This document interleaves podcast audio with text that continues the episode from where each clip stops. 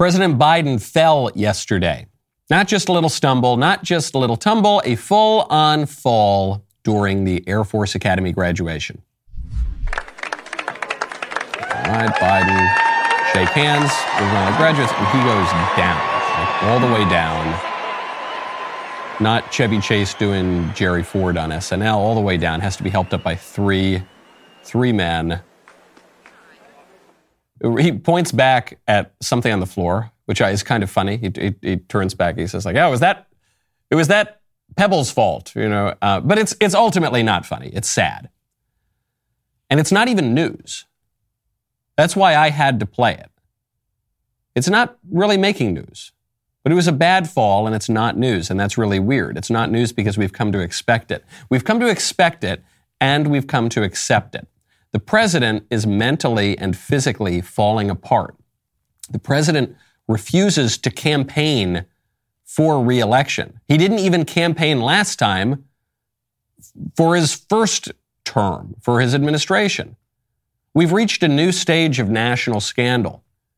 It is not just that we don't have a functional president, that our political system is not run the way it's supposed to be run. And it's not even just that our rulers have ceased to pretend that the government is run the way it's supposed to be run. The most scandalous part of all is that we all know it. We joke about it openly on the left and on the right, and nobody seems to care. I'm Michael Knowles. This is The Michael Knowles Show.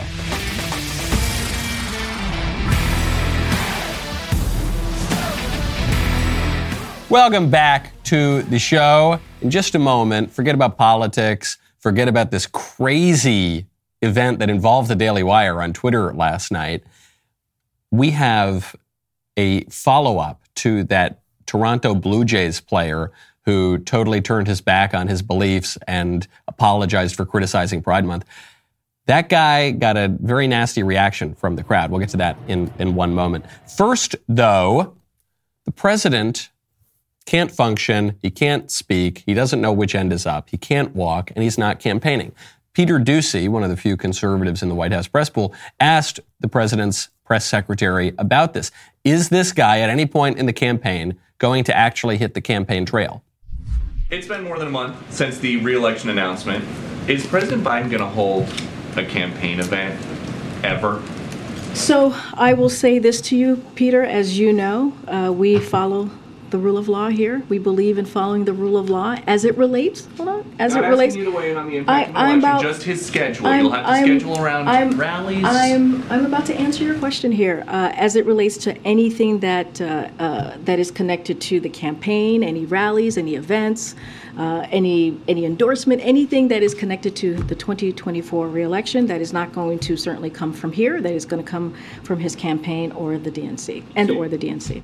So, what Karine Jean Pierre is using to evade this question is the Hatch Act, is the idea that government workers are not allowed to engage in explicitly campaign related political activity. So when Peter Doocy says, hey, is he going to hit the campaign trail? She says, well, I'm not allowed to talk about the campaign. But that's obviously not true because the, the White House, while it, it can't maybe talk about the inner workings of any presidential campaign, can at least talk about whether or not the guy's going to do it. The, the White House press secretary can at least talk about the president's schedule. Is he thinking about making a stop over in Iowa? Is he thinking about maybe traveling to New Hampshire? Oh, no, Peter, I'm not going to answer that. Because the answer is no. The president right now has no intention of seriously campaigning. And why would he? He doesn't need to campaign. If he didn't need to campaign last time, he doesn't need to campaign this time. If last time Joe Biden could hide out in his basement and occasionally hold an event or two with 18 people and do the rest of the campaign virtually, then certainly he can do that for reelection when his only challengers are Marianne Williamson, the new agey lady, the, the hippy dippy dark psychic forces lady. That she's not going to pose a real challenge. And Bobby Kennedy Jr., who is a Kennedy, so you'd think that he could pose something of a challenge. He's a committed liberal in the 1960s fashion, but the Democrats and the progressives have moved on from that 1960s style liberalism, so he's not going to really pose a serious challenge to Joe Biden. So why not? Well, you might say, well, he needs to start campaigning now to build the narrative for the general election, whether it's Trump, whether it's DeSantis, whether it's Chris Christie, who we all know is going to be the nominee because the croissants, the croissants is upon us. But regardless of who that is, shouldn't Joe Biden start his campaign now? No, why would he? What's the campaign? The campaign is we're going to maintain the power structure exactly as it is without accountability, and you can deal with it. The campaign in 2024 is going to be we're going to harvest ballots, we're going to get our machine going, we're going to have widespread mail in ballots, and we're going to hope that we can squeak by. That's that. E- even though Joe Biden has historic levels of unpopularity, even though the country's falling apart on, on every single front, he doesn't need to campaign which is not just a knock on Joe Biden. The fact that Biden's falling down all the time and can't speak is not just a knock on Joe Biden. It, it, just it describes an aspect of the political system that is especially corrupt and especially decayed.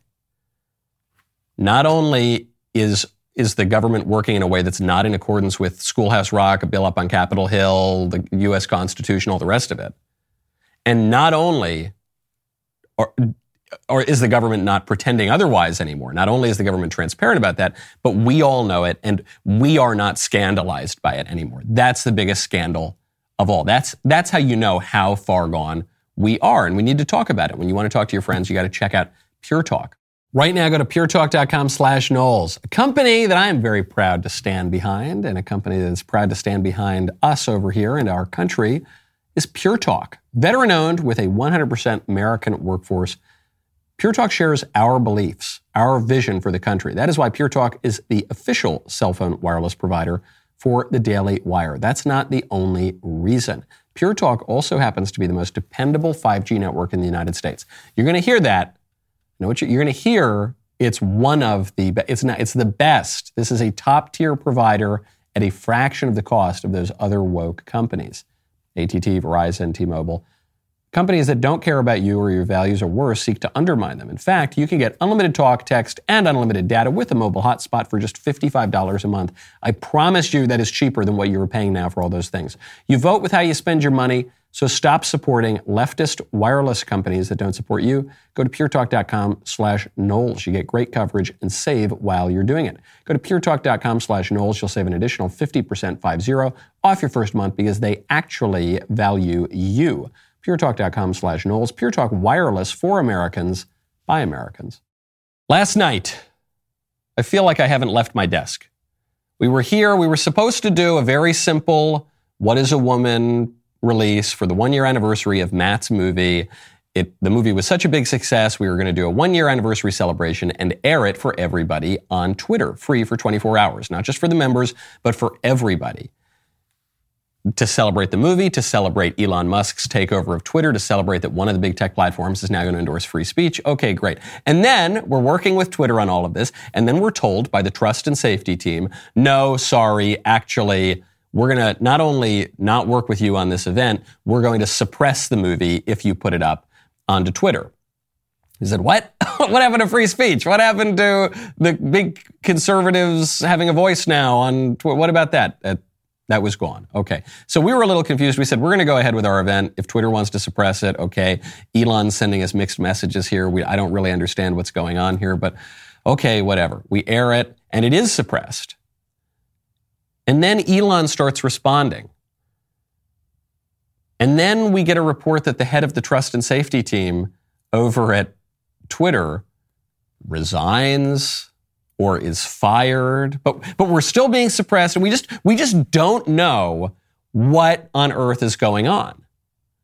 Elon starts responding to us personally. He responds to a tweet that I, I posted a tweet kind of throwing a little bit of subtle shade at Twitter.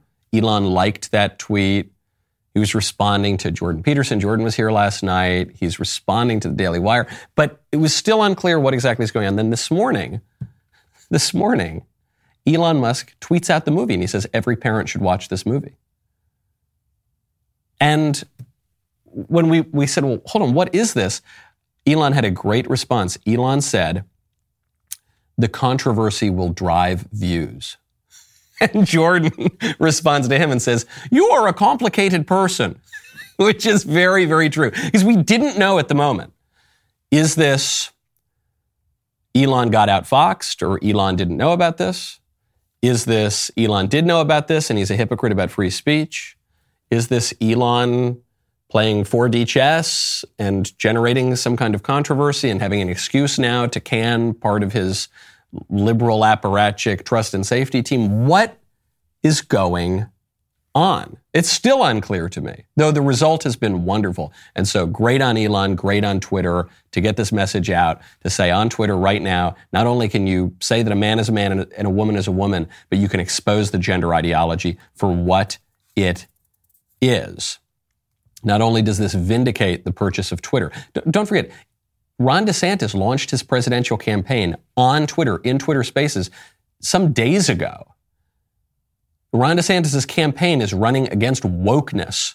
And then all of a sudden, Twitter comes out and says you're not allowed to say that a man is a man and a woman is a woman. The specific reason they told us that they were going to suppress our video was, was two specific instances of misgendering in the movie. That is, calling a girl a girl and a boy a boy. In, one case, a father who referred to his daughter as she, and he's in jail for that in Canada. We're flummoxed. We don't know exactly what, what did it, but all's well that ends well. This was a great ending. And you got to also remember what kind of a tough position Elon Musk is in. This is the point I've been making since the beginning. Elon Musk is not just fighting against some woke employees at Twitter. Elon Musk is fighting against an entire, not only national system, but international system of censorship. Elon Musk is fighting against GARM, that censorship wing that has now been incorporated into the World Economic Forum, an industry wide multinational program to in, enforce transgenderism and radical environmentalism and all the rest of the, the leftist ideology. Elon Musk is fighting against the advertisers. Elon Musk is fighting against the market. Elon Musk is fighting against major asset managers. He's fighting against a whole system here. Twitter today is worth one third of what it was worth when Elon Musk bought it. Elon Musk paid $44 billion for Twitter. It's worth one third of that today. Twitter was already, before he bought it, on a path of almost inevitable bankruptcy. So the guy is under a lot of pressure. And if he can finagle his way to keep Twitter as a free speech platform or Forget about free speech. I don't even care all that much about totally free speech. What I care about is the ability to tell the truth. Which are, those are different things. It's good to have free speech, okay, but none of us actually supports total free speech. This is the point of my book, Speechless Controlling Words, Controlling Minds. Everybody, hello, thank you. That was, that was actually pretty quick today. Every society has taboos and standards and norms. What we want, at the very least, though, is the freedom to tell the truth, which was previously suppressed, now now available on Twitter. Speaking of top executives, and speaking of Ron DeSantis, by the way, who launched his campaign on Twitter, Ron DeSantis is not doing great right now. He's not doing great against Donald Trump. According to the latest poll numbers, DeSantis' announcement did not close the gap between him and Trump. Trump still has a 34 point lead in the race. Trump's lead is down a little bit from a 43 point lead, but that constriction of the poll numbers appears to have happened before Ron DeSantis, Ron presidential announcement. So I think DeSantis is a great governor. I think he's got a, a, very strong message. I think he's obviously an extremely intelligent, competent guy. He's one of the most conservative presidential candidates we've seen in my lifetime. I'm not disparaging him. I'm just describing a fact his announcement didn't work. It hasn't moved the needle. The delta between him and Trump is just still so massive. There's just some intangible, ineffable, je ne sais quoi about the, the Trump campaign that the DeSantis campaign has not yet figured out how to crack, despite really targeted attacks, Trump handing the country over to Fauci, really targeted attacks on some of Trump's picks and decisions throughout his administration. Still hasn't quite done it. Trump just gave a response on the campaign trail that I think helps to get at why Trump seems untouchable, why he's the Teflon Don. Trump was asked about wokeness. You know, wokeness, that's that word on the right. We're all just beating the hell out of wokeness. We hate wokeness, and, and that's persuading a lot of moderates and people in the middle. Wokeness has got to end. Here's Trump's answer on wokeness. It's gone sick. And I don't like the term woke because I hear woke, woke, woke. You know, it's like just a term that use half the people can't even define it. They don't know what it is. As is often the case, while everybody is zigging Donald Trump is zagging. The guy is contrarian, not just with the broader culture, he's contrarian even with the right, the conservative movement, the Republican Party. In part, we should expect this because the guy didn't spend his life in the conservative movement of the Republican Party. And so on this one, this is the easiest softball. Oh, yeah, wokeness bad. He says, I don't like that term. It's, it's kind of a silly term. No one can really define it. And you know what? He's kind of right. He's kind of right. We, we use the term as a shorthand to refer to the extreme leftists. But a lot of people who regularly use that term can't really define it. You'll notice on my show, I tend, and in my writing and in my speeches, I tend to refer to the libs. I don't refer to the wokies, the wokesters, the leftists mm, exclusively. Mostly I refer to the libs because there's a big debate on the right between is wokeism a betrayal of liberalism or is wokeism the logical conclusion of liberalism? And not just modern progressive liberalism. There's another big debate on the right, which is is modern progressive leftism a betrayal of liberalism, an illiberal kind of liberalism? Or is modern progressive leftism the logical conclusion of liberalism? And the more libertarian types, the more classical liberal identifying types, they say the former. And the conservatives and the traditionalists and the old school right wingers we say it's the latter. We say this wokeism stuff, this was always going to be the consequence of liberalism. Just look at transgenderism. You have the, the classical liberals who say transgenderism, it's a betrayal not only of liberalism, but, but even of the gay rights movement. It's a betrayal of all, it's a betrayal of feminism. But the conservatives, we say, no, it's the logical conclusion of it because if men and women are pretty much the same, then you're going to get transgenderism. If feminism says men and women are basically the same, and so you get the gay rights movement. The gay rights movement then gives you the de- redefinition of marriage. Redefinition of marriage then gets you transgenderism because all of it says that men and women are pretty much interchangeable. That's a consequence of liberalism, this flattening liberalism, which says that we're not born into particular roles and duties, some of which are unchosen, many of which are unchosen, and we have an obligation to them regardless, into certain circumstances, into communities that we didn't choose, but we have an obligation to them anyway. That's, that's what the conservatives believe. The liberals just focus on that hyper individualism. You can do whatever you want, just don't hurt anybody or scare the horses. Okay, well, that's what the liberals say, but the, that liberalism is going to inevitably lead you to wokeism. And what Trump is saying here is you, that term, I don't know, you just want to avoid it. You just want to avoid talking about how liberalism is bad, but I'm not going to. And so what does Trump say? He says it's not just that the crazy trans stuff is bad, it's that free trade can be bad. It's not just that the crazy trans stuff is bad, it's that the free movement of peoples across borders can be very bad. It's not just that the trans stuff is really bad, it's that the upending of all of our traditions many of which can't be written down on a napkin in some rationalist treatise. The upending of our saluting the flag and having hot dogs on the 4th of July and just doing things the way we used to do them because of sheer tradition and prejudice. prejudice in the good sense of that word. We just kind of do it out of a prejudgment, out of a gut instinct. That that rationalism is bad too.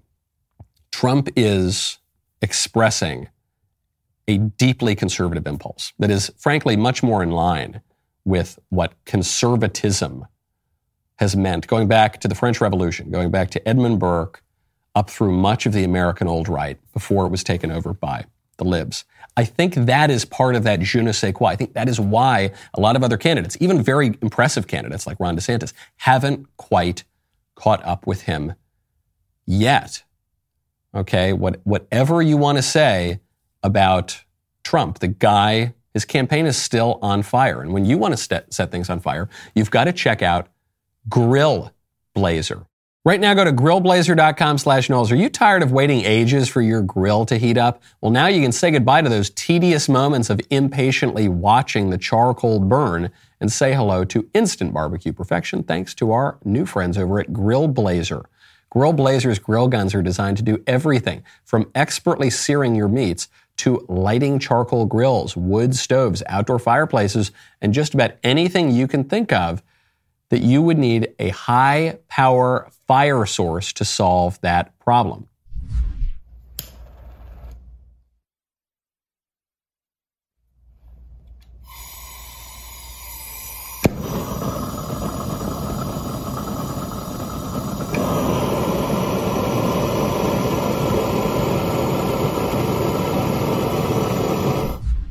Anything. Grill Blazers offers two types of grill guns. The Grill Gun Basic is a high power propane torch designed to light charcoal and wood grills and smokers, burns up to 3,600 degrees, 30 inch flame for anything you need a big bad torch to do. And the Sous Vide Gun has a shorter barrel, perfect for professional culinary kitchen uses, from gently caramelizing brulee or other sugars and fruits to rapidly searing steaks outside on the grill. Use the grill gun may result in extreme grill envy from your neighbors and increased demands for barbecue parties. Get your grill gun from Grill Blazers today. Let the grilling adventures begin. Grillblazer.com slash Knowles. Promo code Knowles for 15% off your order. Grillblazer.com slash Knowles. Promo code Knowles for 15% off. Yes or no is not just a game. It's the internet's favorite interview show. Everybody's talking about it. They've done polls. It's also uh, still a game, and you can pre-order yours now at dailywire.com slash shop. There is a rumor, perhaps a conspiracy theory, that the pre-order is ending soon. They are selling like uh, wildfire. So if you want to get it, you really ought to get it now. We've sold out every single time, thousands and thousands of copies. This one is selling out extremely fast. Uh, so make sure you get yours. Don't miss your chance to cause controversy and reveal the true positions of your friends and family when it comes to the most hotly debated and titillating topics of our time. Speaking of hotness, we did an episode. Who wrote this copy? Someone who's got a crush on Lauren Southern wrote this copy, though she's a very beautiful lady. Uh, we did an episode with my friend Lauren Southern. Here's a quick teaser. A gay duck. and to be a gay duck in the United Arab Emirates. Lauren, please don't downplay that.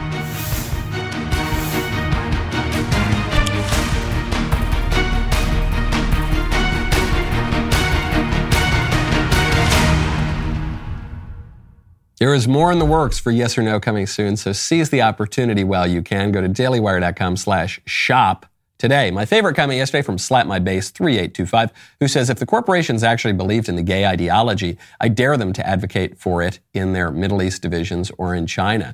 It's a good observation because it's only the Western iterations of the brands that put on the rainbow in June. The ones in Saudi Arabia don't don't change their logos to be rainbows or in China or elsewhere. But I don't want this to make people complacent because the, the argument or, or, the, the point of that argument is that this pride stuff doesn't really change the culture. It's just a kind of a rainbow facade on the same old system that doesn't really change. But that isn't quite true. Yes, the corporations themselves are not going in and changing their, their logos during this month in those countries. But the West broadly is.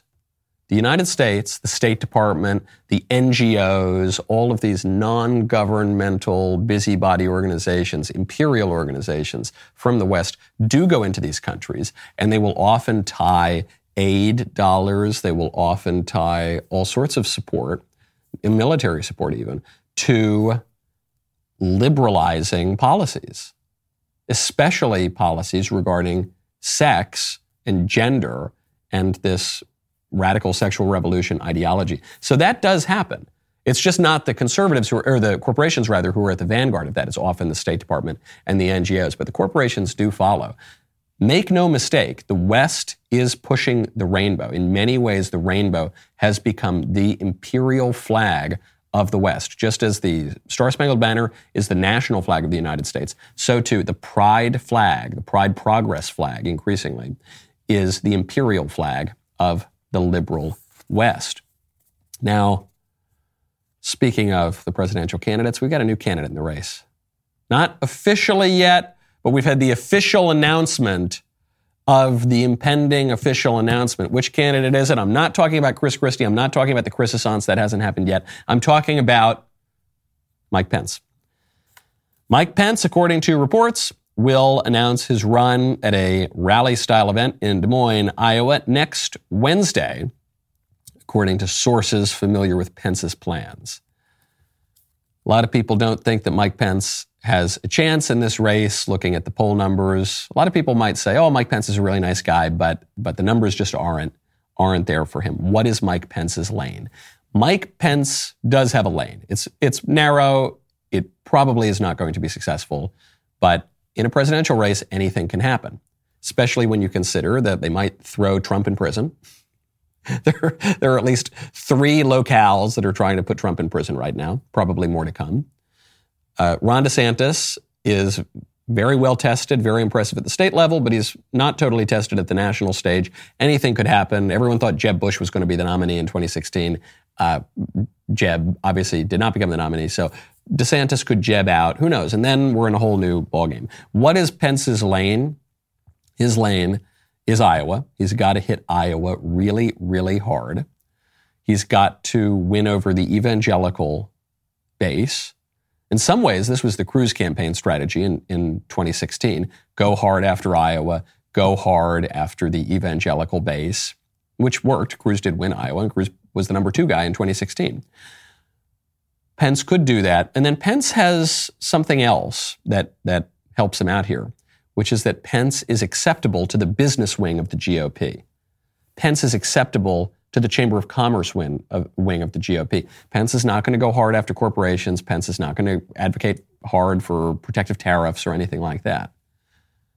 So that's a real advantage. It's, it's an older model of running for president on the right. It was a model that was pow- powerful in the 1990s and the early 2000s. It's kind of waned in recent years. But it was a model that worked for a long time. And right now, no other candidate in the race can really do that. Tim Scott, maybe to some degree.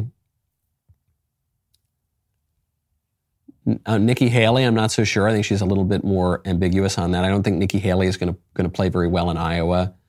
Vivek obviously is not going to be running on an evangelical Christian campaign. Chris Chris Christie is not going to be running on an Iowa evangelical Christian campaign. So there there is a, it's not totally crazy. I wouldn't put my money on Pence becoming the nominee, to, to put it mildly, but but there is a lane, there is a kind of a logic to it. It just requires the GOP to kind of fling back like a like a rubber band stretched too far in one direction. It would have to fling back to a, a tried and true strategy. Speaking of traditional views, the Dodgers, the LA Dodgers, who invited this satanic drag troupe, the Sisters of Perpetual Indulgence, who mock not only Catholic nuns, but mock Christ and the crucifixion and are just not doing good stuff. Uh, invited them to be honored for Pride Month at Dodger Stadium. And then there was backlash, so they disinvited them. Then there was backlash to the backlash, so they reinvited them. And now they're going to hold a Christian Faith and Family Day in July. I think they already were hosting that, but they're, they're promoting this now. Okay. Not good enough. Even Bishop Barron, who's a very nice, he's a Catholic bishop, very nice guy.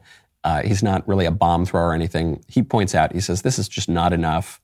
Uh, you know, we cannot accept the LA Dodgers for doing this. We've got to keep the pressure up.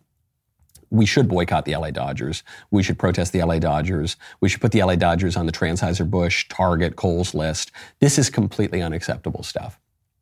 And I know that there are going to be people, speaking of that old style Republican politics sort of thing, uh, who are going to be people who say, well, look, can't we just meet in the middle somewhere? Can't we? we don't. We can't boycott every company. Can't we just? All right. They're going to have the look. They're going to have the satanic parody of the mass. Uh, devil worshipping drag queens day, but they're also going to have a day where they acknowledge the existence of Christians. So look, isn't that kind of a win? No, no. You can't please everybody. That's always the case. But you especially can't please everybody during periods of intense division.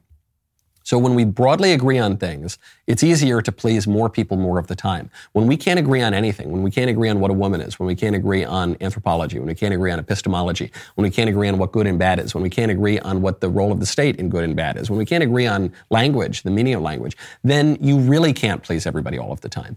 That then you're you're eh, to be politically successful, you're probably only going to please a minority of people. When you live in revolutionary times, which the left has, has foisted upon us time and time again, but, but especially now, when you live in revolutionary times, then the way you're going to make political change uh, is, is to appeal to a minority of people.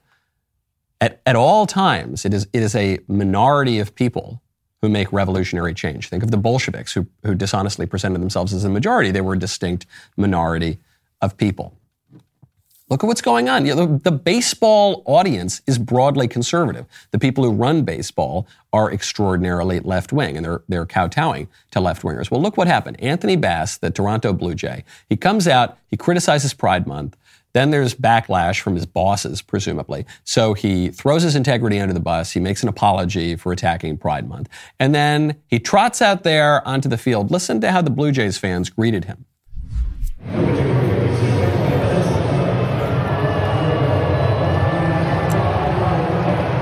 Can hear one boo in particular. And then he trots out there, has a little conversation in shallow left field.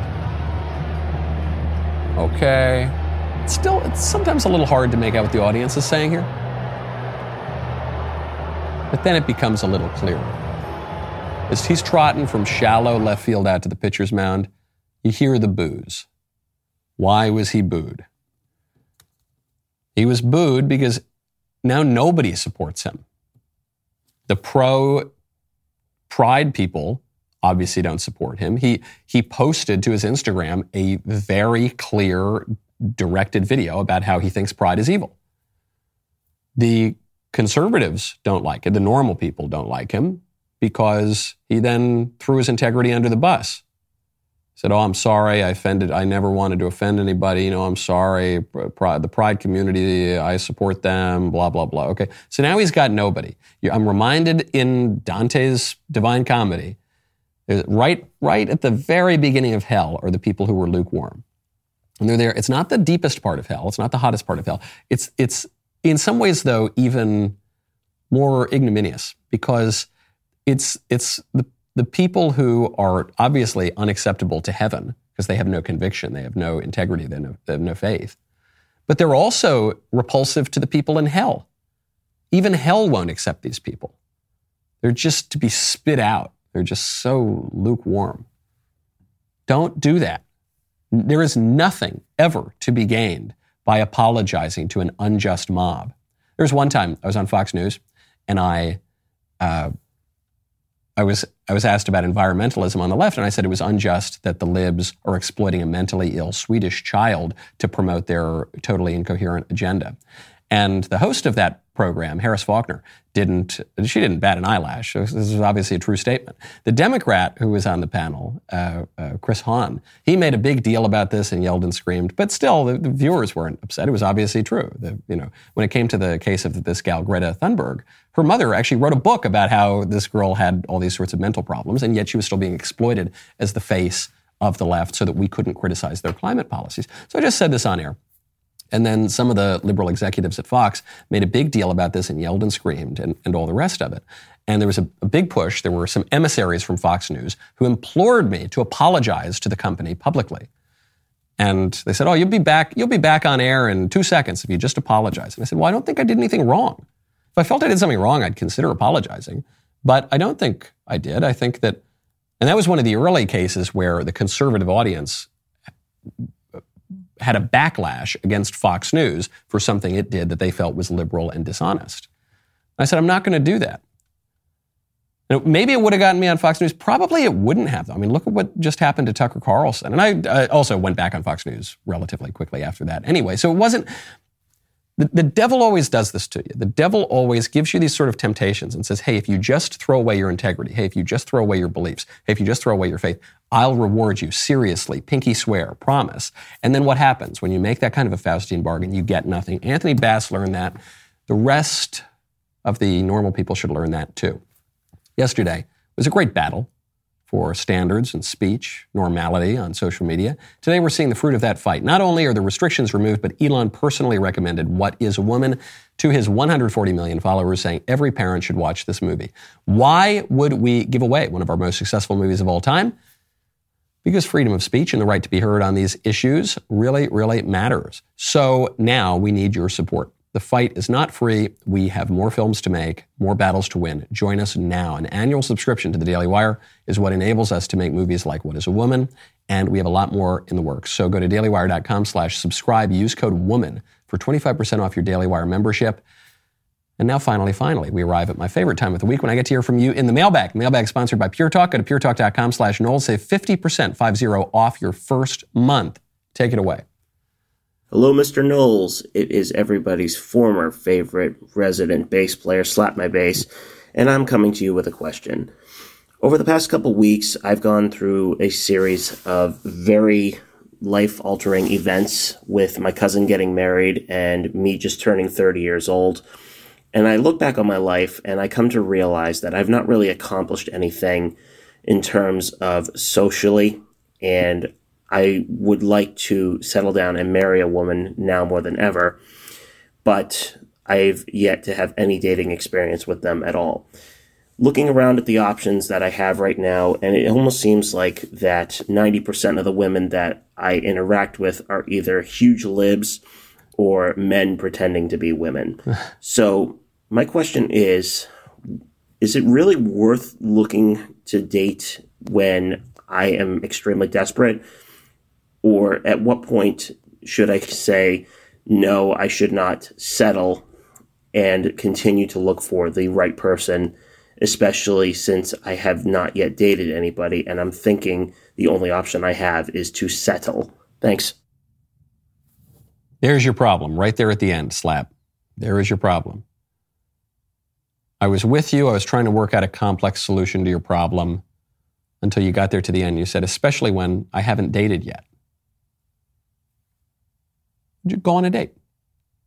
No, but, but Michael, you don't understand. In the abstract, at a distance, in theory, these women, they're probably not going to work out. Okay, how do you know that? You haven't gone on a date. Well, I don't know. I just sort of, my view of them in my mind is they probably, probably wouldn't be a good date. Okay, well, what's the worst that happens? You go out to a restaurant, you spend 40 bucks on drinks, and you figure out that the lady is a huge lib and you don't like her and you're not going to marry her. Or maybe you find out that she's a man, and that would, that would be, uh, hopefully, you'd figure that out before you go on the date. Okay, all right, you're down a couple of drinks. Okay, you're down a few appetizers. Okay, and then you just go on a date tomorrow. You want to marry a woman. You're not going to marry a woman. You're going to marry a particular woman.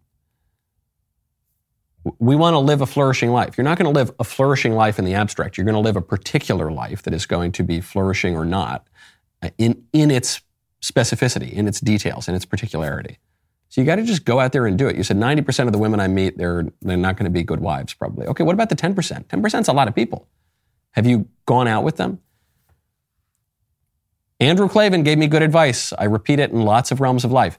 God can't drive a parked car. You're not going to marry a woman by sitting around thinking about the kind of woman you might like to marry. You're going to marry a woman after you've been dating for some time. Or you're going to marry a woman after you're engaged for some time. You're going to get engaged after you propose. You're going to propose after you've dated for some time. And you're going to date for some time after you go on a date and ask a woman out. That's what you got to do first. And maybe you're going to waste a few nights having drinks with girls who were just awful. Okay, you'll get some funny stories out of it. And then ultimately, you get a wife. Okay, next question. Hey, Michael. So, a purely hypothetical scenario.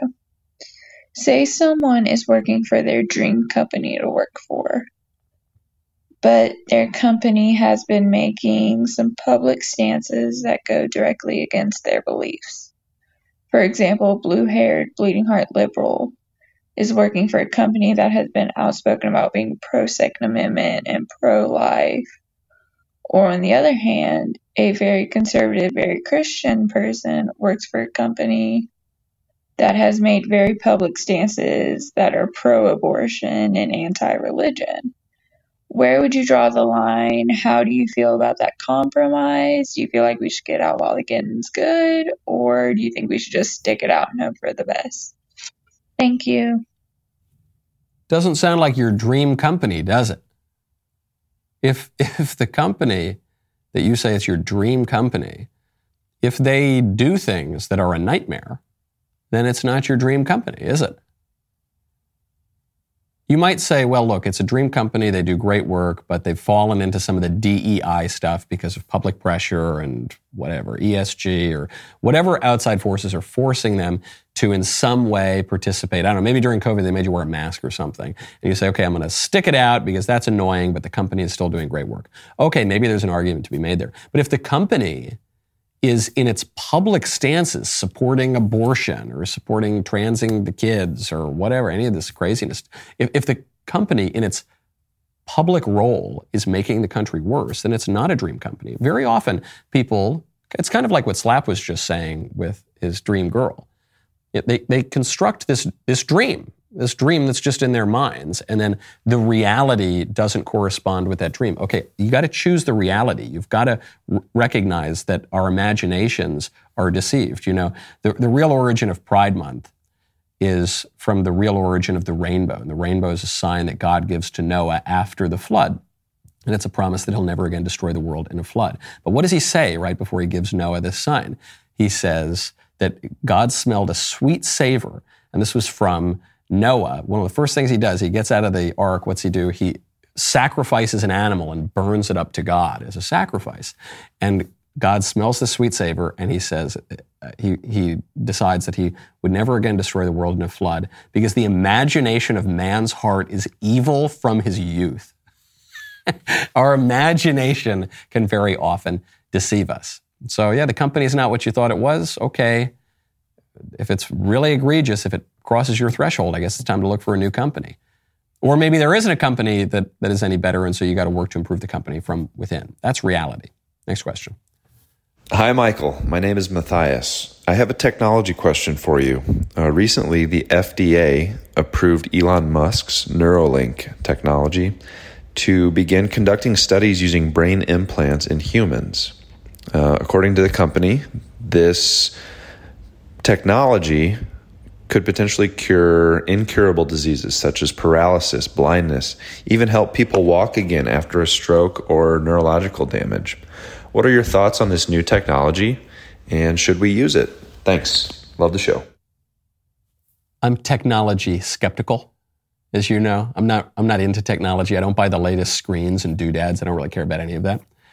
But I'm not totally opposed to technology. Technology will develop and that's fine. We use technology all the time. I'm not even opposed to plugging something into your head. I think cochlear implants are a great advance in technology that help deaf people with certain kinds of deafness be able to hear again. Rush Limbaugh had a cochlear implant. Okay, that's great. I'm a little skeptical of being plugged into the matrix. I think that would be a bad thing. I'm a little skeptical of devices that could compromise your free will, uh, which some versions of putting a chip into your brain could do. Some versions of translating thoughts, sort of pre-verbal thoughts, into actions could do. So I'm I'm skeptical of that. Um, but I'm not not opposed to the technology in principle. A- as always, in these kinds of cases, the devil is in the details. So I would, if, if this were a way to correct a problem, to treat an illness, I would be cautiously hopeful about the technology. If this were a way to improve upon humanity, to create a new kind of human that's bigger, better, faster, stronger in every way, that's not fixing a deficiency, but making something new and supposedly better, I would oppose that because we, we must oppose uh, science and technology uh, establishing dominion over the origin and destiny of human life. I know that's not a, a, sexy answer. That's not a totally satisfying answer. Like I'm pro Neuralink or anti Neuralink. I'm also very pro Elon right now that he's supporting the right side in speech and in the gender ideology. Um, but that's the nuanced answer. We someone's going to do this sort of stuff. We are going to explore these things. Curiosity is not a virtue, but it is a fact of human life. And so we've got to make sure that we're doing it in the right way with the right safeguards. And if it is not able to separate the bad things from the good things, then we got to stop it. Next question. Hey, Michael. My question today is about the Holy Spirit. I know the Bible tells us that the Holy Spirit is a comforter, and I was just wondering if you've ever felt comforted or convicted and you felt like it was coming from the Holy Spirit. I hear people talking about um, communication with God or God's calling for their life. And I just wonder if you experienced that in a in a way where you feel like God is talking directly to you. Um, thanks again for the show. Oh yeah, certainly, absolutely. Uh, and sometimes this is even physical and tangible. You know, one can have a feeling of this sort of thing, and uh, often though it's semiotic. The Christian view of, of the world is a deeply symbolic view. It's especially true for the Catholic view of the world. There are no mere coincidences for the Christian. You know, it's an evil generation that seeks for signs and wonders, but it's, as my priest in New York pointed out, a stupid generation that ignores signs and wonders. And so, uh, even you know, you see in the the story of Jesus visiting Mary and Martha. Martha is a representative of the active life. She's going around making the lunch. Mary is an example of the contemplative life. She's sitting at the feet of her Lord listening to Christ. And Martha complains about this, and Jesus says, uh, Martha, you don't understand. Your sister has the better part. The active life is important. The contemplative life is important. The contemplative life is better. We're called not primarily to act. We're called to act, but we're not called primarily to act. We're called primarily to interpret. And so we see these signs and everywhere. What do we do with that? I'm, I'm not the sort of person who you know is trying to read the tea leaves and discern exactly what I'm supposed to do from this little sign or that little sign. It's more important what, what the Holy Spirit does primarily, as far as I'm concerned, is uh, to show us His presence. So what, uh, when someone sees a sign or a wonder, they say, "What am I to make of this sign?" You say, "Oh, you know, He's there. It makes sense. There's providence. You're in the right place." That's it. That's what I tell. The world is intelligible. There's a divine logic to the universe. Okay, using my paltry heaping of logic, I'm going to try to figure out the fake headlines for Fake Headline Friday. The rest of the show continues now. Do not miss it. Use code Knowles at checkout at dailywire.com for two months free on all annual plans.